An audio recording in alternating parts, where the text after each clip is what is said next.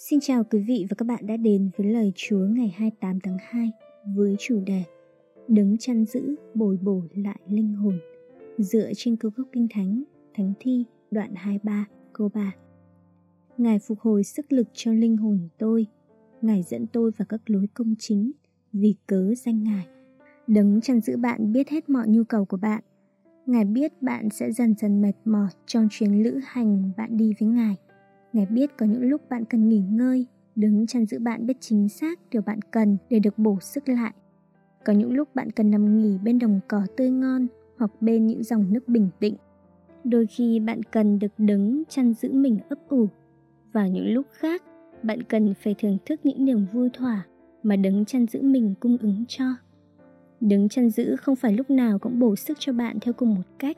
Sự đáp ứng của Ngài với bạn luôn hoàn toàn phù hợp với nhu cầu hiện tại của bạn. Khi bạn bước đi theo Đấng chăn giữ mình, sẽ có những lúc linh hồn bạn trở nên kiệt sức, có lẽ do những thử thách mà bạn đang phải trải qua hoặc những cám dỗ bạn đang cưỡng lại, sự bắt bớ mà bạn phải đối diện hoặc những gánh nặng bạn đang mang vì những người khác có thể đang làm bạn suy sụp. Có thể bạn mệt mỏi vì kỷ luật mà Đấng chăn giữ đã mang đến trên bạn. Sẽ có những lúc bạn cảm thấy mình không thể tiến xa hơn nữa trong chuyến lữ hành của người theo Chúa. Đấng chăn giữ bạn biết khi nào bạn chạm tới điểm này. Và Ngài luôn có phương chữa trị. Ngài có nhiều cách để làm bạn mạnh mẽ trở lại qua lời Ngài, qua những người khác hoặc qua những hoàn cảnh của bạn. Ngài biết bạn cần gì còn hơn cả chính bạn biết. Bạn có thấy mệt mỏi chưa? Linh hồn bạn có cần được bổ sức không? Đừng nỗ lực tự hồi phục mình. Chỉ có Chúa biết cách chữa lành và làm linh hồn tươi trẻ lại.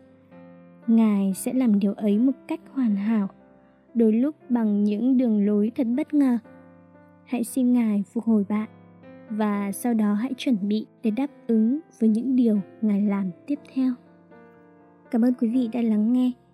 Lời Chúa được trích trong kinh nghiệm Chúa từng ngày, Experiencing God Day by Day, của mục sư Henry và Richard Blackaby, bản dịch Loving Life Ministry. Xin chào và hẹn gặp lại quý vị vào ngày mai.